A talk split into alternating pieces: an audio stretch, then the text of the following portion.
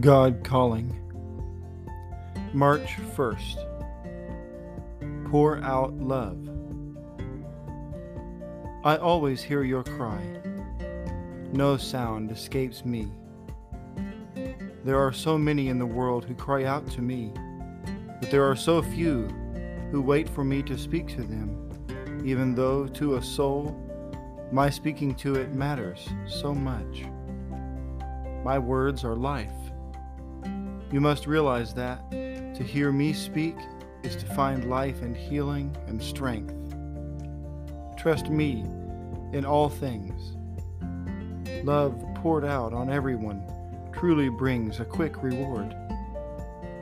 Just carry out my wishes and trust me to carry out yours. I am your Savior and King and should be treated accordingly. But you should also treat me with the tender intimacy of one who is dearly loved. You must follow my rules. Do so persistently, perseveringly, lovingly, patiently, hopefully, and in faith.